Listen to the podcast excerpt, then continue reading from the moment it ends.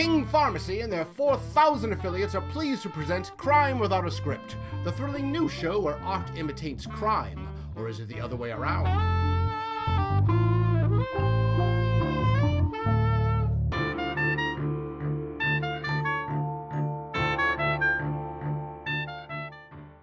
In the previous episode... we discovered who killed Walter Huffman. That's not the only thing we discovered. We also found another coded note and a gold necklace. Ah, you guys weren't the only ones who hit pay dirt.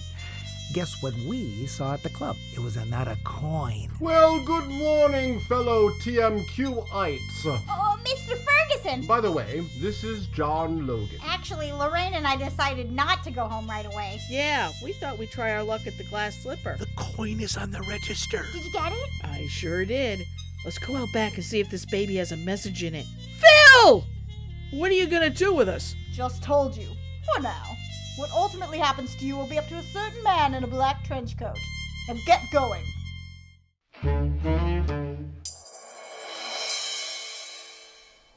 The doctor said you can see him, but only for a minute. And under no circumstances are you to upset him. Even if it means life or death for someone else? Oh, well, why, that I don't know, but... You wouldn't. I'll be fast, but I can't promise I'll be gentle. Phil? Phil, can you hear me? Lorraine, Millie, got to get them. Phil, it's Sergeant Price. What happened to Lorraine and Millie? Oh, my head. Jack, am I glad to see you. We have to go after them. They kidnapped Lorraine and Millie. Easy there. We are not going to do anything. You are going to lay right there and recover. I'll go after the girls. What happened? There was a third coin behind the bar. Lorraine swiped it. We took it outside to see what was in it. Someone slugged me from behind.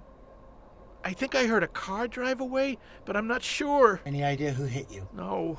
I had my back to the club and the alley to the street, so it could have been anyone.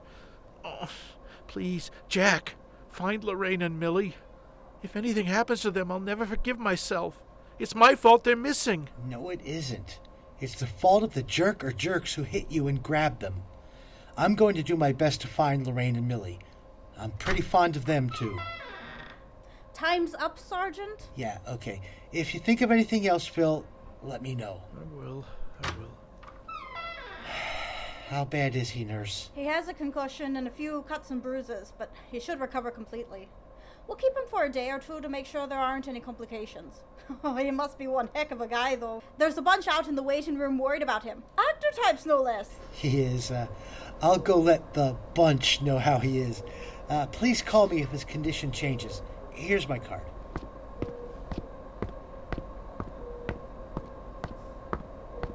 Sergeant Price, please tell us that you've seen our fallen comrade and that he is in no danger.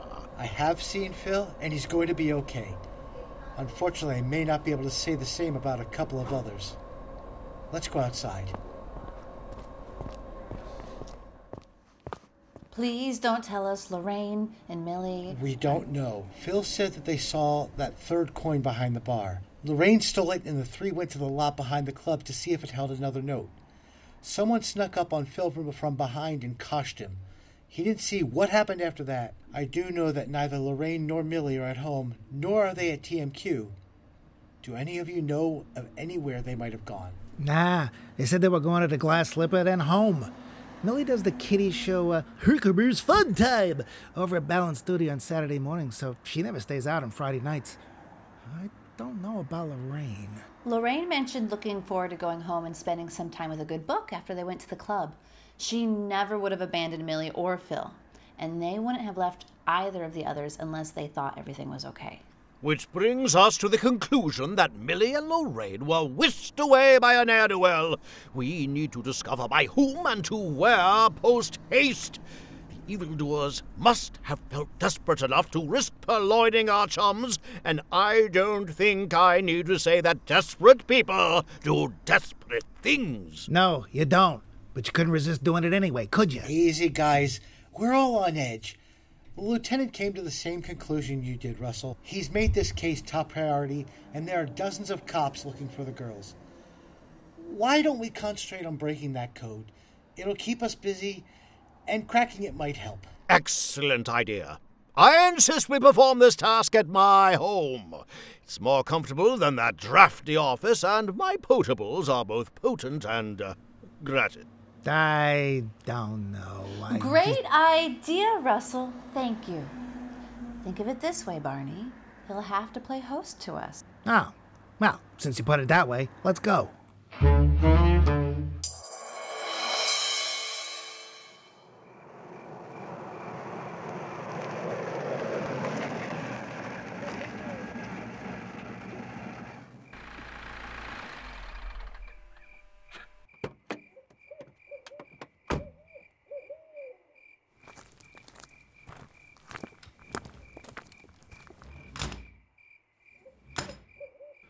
Oh, great.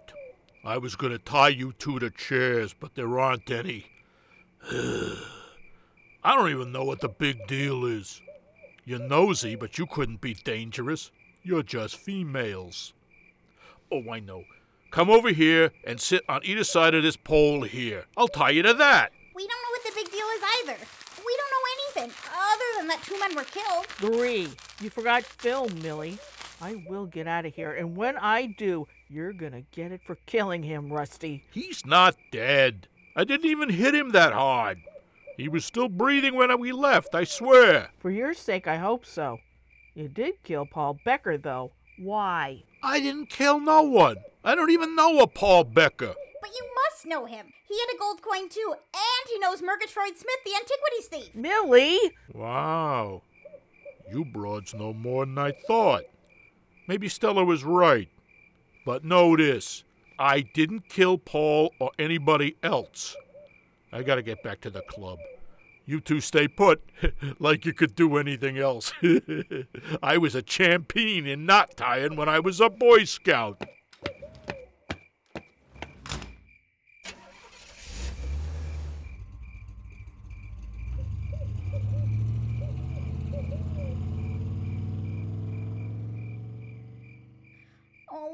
I am so sorry. I just signed her death warrant, didn't I? You've been doing too many cop dramas. Nobody's getting killed, not on my watch. Wow, he did tie us pretty tight. Still, there has to be a way. You don't see my purse, do you? Yeah. It's on a shelf by the door. What is this place? Can you tell? Darn it. The pocket knife I have in there would come in really handy right now. If I was a betting man, I'd say this is where they keep all the stuff they fence. I can make out golden cups on the shelf near me. Speaking of gold, do you still have the coin? I do. I stuffed it in my brassiere when I heard someone coming. I wish I could get to it. It would at least give us something to do. If we could crack that code, I bet we'd have the evidence to catch the whole gang. And maybe even the address of where we are. I bet that's it. I bet that first coded message is the address of this place. The number started with a 3, though, and I don't know of anywhere around L.A. with address numbers that big. Oh, it must have been in code 2. Wait a minute. You said Walt Huffman said 5 to 3, right? What if the code is as easy as backing up the alphabet 2 places? Huh? Well, instead of C being the 3rd letter, E is in the code. A word like the would become, oh, well, let me see, V-J-G. Hey, I think you may be onto something. I seem to remember one of the sets of letters was VJG. And if that key also applied to the number, the address wouldn't start with a 3. It would start with a 1. Bingo! Oh, but that doesn't do us much good. Not stuck like this. We won't be stuck for long. Where there's a will, there's a way. And I got an awful big will. Scooch as close as you can to me. I'm going to try and untie you.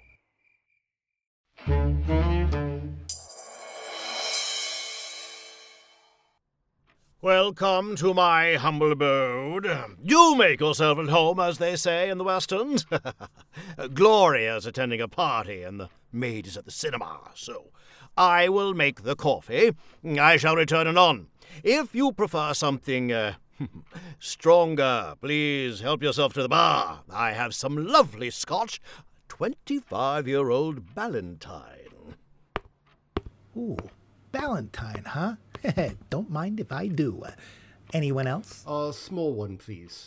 And thank you. Thank you for joining us, John. I didn't expect you to jump in like this. I'm happy to help. You hadn't gotten very far when I had to leave. Then when you called me about Phil, I thought perhaps a new perspective might help. Has there been any word about Millie and Lorraine? No. My boss is hopping mad, to say the least. The only reason I still have a job is that he needs all hands on deck. I am under strict orders to keep the rest of you in my sight until this case is solved. John excluded, of course. I hope you got a lot of bedrooms, Russ. Coffee is percolating. We have 4 bedrooms, not counting the master, and the den can be converted. Why? Oh, gracious, all of you here for days. Why, I suppose I never intended that. No, you people don't have to be quarantined. I just need to know where you are at all times. It's for your own protection. If they kidnap 2, they could grab more of you. He's right, boys. 2 people have already been killed over secrets we don't know by person or persons unknown. I don't think they're unknown to us. We just don't know their alter egos. And I do think there are 2 different people involved. I have to think Murgatroyd Smith is behind tonight's attack and the kidnapping, and someone else killed Paul Becker. I also have to think that someone is someone we met. Someone... Not just one we've met, one we know well. By your logic, the person who has been using the empty office must also be the firebug. And if those are both true, then that person must be an employee at KTMQ of one sort or another, a familiar face who could roam the halls without standing out. That person could not also be Murgatroyd Smith. Yeah, that narrows our suspect list down to a few hundred from 1.5 million. If I may interject. Please do. I think it narrows the field of suspects even farther than that. As I understand it, and the office we were using earlier is on a floor that does not have a studio. Therefore, it might be more noticeable if your average actor was spotted up there. Good point. Conversely, it would seem more than odd to see one of the 3rd floor tenants on the 2nd floor, which means that the firebug and the office user are almost certainly employees of the building itself. Another good point. So good that I thought of it 2 days ago. We've interviewed tenants, maintenance staff, engineers. So far, everyone's had an alibi for both the time of the murder and the time of the fire. We still have a few to interview, but the odds aren't in our favor for one of them being guilty. But one of them gotta be. How about the security staff? If anyone would have unquestioned freedom in the building... it'd be one of them. True, but the person I saw walking away from the closet that morning was not a silhouette I recognized. I'm sure I would have noticed if it was, say, Artie or that, night fellow, Oscar. Maybe the person was wearing a disguise. Maybe. Maybe it don't do us no good. We need a certainty. We need to rescue Millie and Lorraine. And we need to catch the idiot who's making me so mad. Easy, Barney. I agree. But without evidence, all we have are our brains. I'm going to call into the station, see if there are any updates. Take one last look at the code while I do. If you still can't come up with anything, we'll go back to TMQ and do another search, okay? I must say, Barney, that everyone I've spoken to at the station has praised you for your great intelligence. Perhaps, if we work together, we can unlock the secret, your brain, and my new perspective. Yeah, okay. You know, I think I'm going to like you, Mr. John Logan. Let's get to it.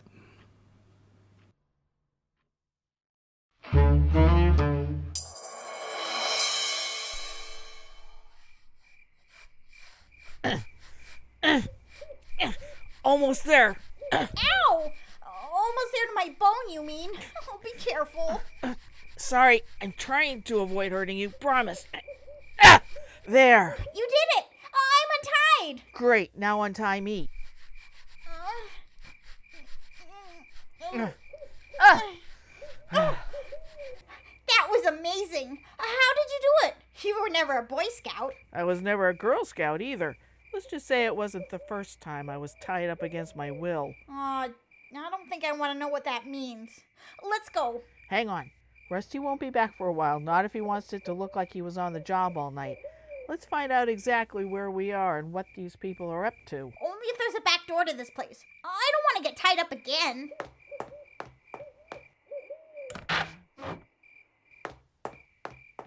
No back door, but there's a window. I've opened it just in case. Now, just shine a flashlight around. I got one in my purse. Here we go. Wow, this is what I always thought a pirate ship would look like. There must be enough candelabras to light the Hollywood Bowl. Ooh, and look at that box full of jewelry. And enough fingerprints on it all to send the thieves to jail for a long, long time. Oh, wow. You had a camera in that purse, too? An accident. I put it in there about a week ago to take photos at the zoo, and I forgot to take it out again. The zoo? Yeah.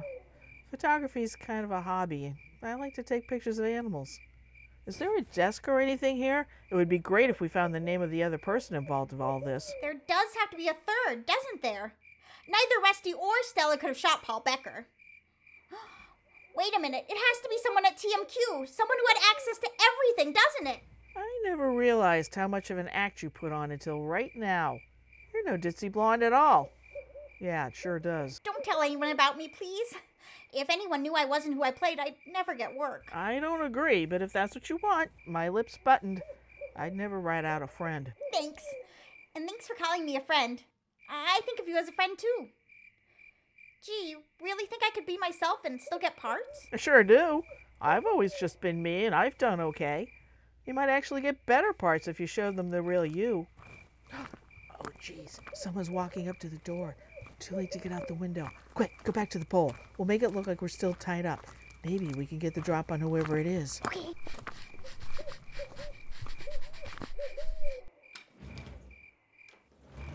Well, well, well. Look what we have here. Two new baubles that are prettier than any of the gold ones. Thanks to your snooping, you won't be pretty very much longer.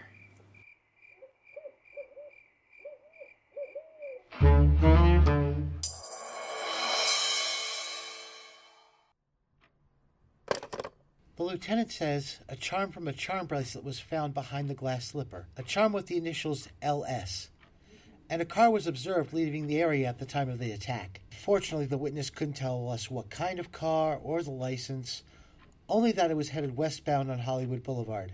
I'm going to go meet with the lieutenant and our captain.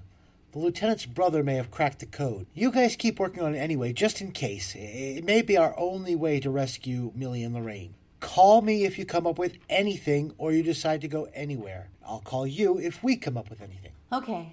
I hope one of us has to make that call soon. I don't like the sound of that at all. Nor do I. Charms do not simply pop up off bracelets. I bet Lorraine pulled it off herself and dropped it as a clue. She'd do something like that. If she is even half as resourceful as all of you, I'm sure she did. She's even more so. But why do you say we're resourceful? Because, without your realizing it, you've broken this code. It's right here in your notes. What do you mean? Look. Here, someone wrote the alphabet. On this page, someone else wrote numbers.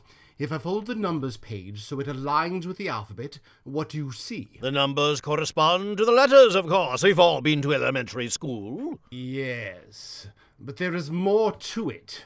You mentioned a possible clue was 5 to 3, correct? What happens when I move the numbers in two places, so that 5 is now over the letter C, the third letter in the alphabet? You make a nonsensical jumble. I don't see... Hold on. He's right. Look at the first three letters of the message. When you do it John's way, V-J-G becomes T-H-E, the. How did we not see that before? Because, as I've mentioned, you are in the inside of the puzzle. It's usually easy to see the image from a distance and without preconceptions. The warehouse address is 13134 Monte Vista Road. If the numbers work the same way as the letters. Anyone have a Thomas Brothers? Yeah, Lorraine. Fear not, I have one as well. Right here, as a matter of fact. Gloria likes to search for the most exclusive addresses in Los Angeles in case we decide we need a new love nest. Here you are. Looks like Monte Vista Road is in the San Fernando Valley, near Whiteman Airpark. Dolls to donuts, that's what the goils are. Oh, that must be nearly 20 miles from here, even farther from downtown. Then there is no question. We must be the heroes who rescue the damsels. All aboard my charabanc. It is by far the roomiest, not to mention the speediest. Yeah, I'll call Jack and let him know what's up.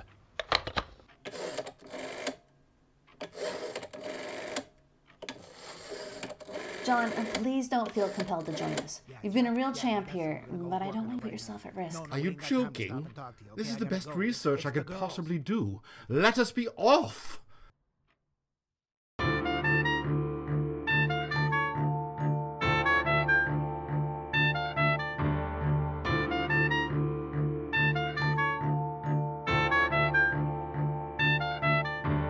You have been listening to Crime Without a Script, the thrilling new mystery series brought to you by King Pharmacies. King Pharmacies, the highest quality products for all of your medical needs. With over 4,000 pharmacies across the United States, there's bound to be one right around the corner. This week only, customers who mention Crime Without a Script will receive a special gift.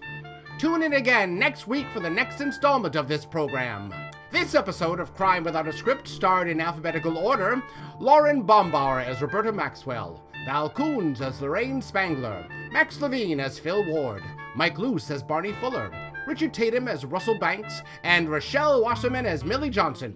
Script by Val Coons. Sound patterns by Val Coons. I'm your announcer, Carlton Peabody. In tonight's episode, the part of Rusty was played by Max Levine. Roy Forrest was played by Mike Luce. The part of George Ruby was played by Richard Tatum. The parts of Stella and the nurse were played by Rachel Wasserman. Our announcer, Carlton Peabody, and John were both played by Keith Wright. Sergeant Jack Price was played by our special guest star, Ben Zeke. This has been a Q Footsteps production.